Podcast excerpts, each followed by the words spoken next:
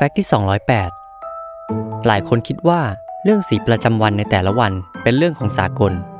ทุกประเทศคงน่าจะใช้สีประจำวันเหมือนกัน แต่แท้จริงแล้ว ประเทศไทยเป็นประเทศเดียวที่มีการใช้สีแยกตามวันในแต่ละสัปดาห์ โดยมีรากมาจากคติชนเรื่องเทพประจำวันของศาสนาพราหมณ์ฮินดู ซึ่งเทพองค์สำคัญในการกำหนดสีประจำวันคือ พระอิศวรที่มีการแสดงอภินิหารบังเกิดออกมาเป็นกายสีต่างๆ เช่น วันอาทิตย์มีกายสีแดง วันจันทร์มีกายสีเหลืองนวล วันอังคารมีกายเป็นสีแก้วเพทาย หรือสีแดงหลัว ซึ่งบางสำนักมองว่าเป็นสีชมพู วันพุธมีกายเป็นสีแก้วมรกต วันพฤหัสบดีมีกายเป็นสีแสด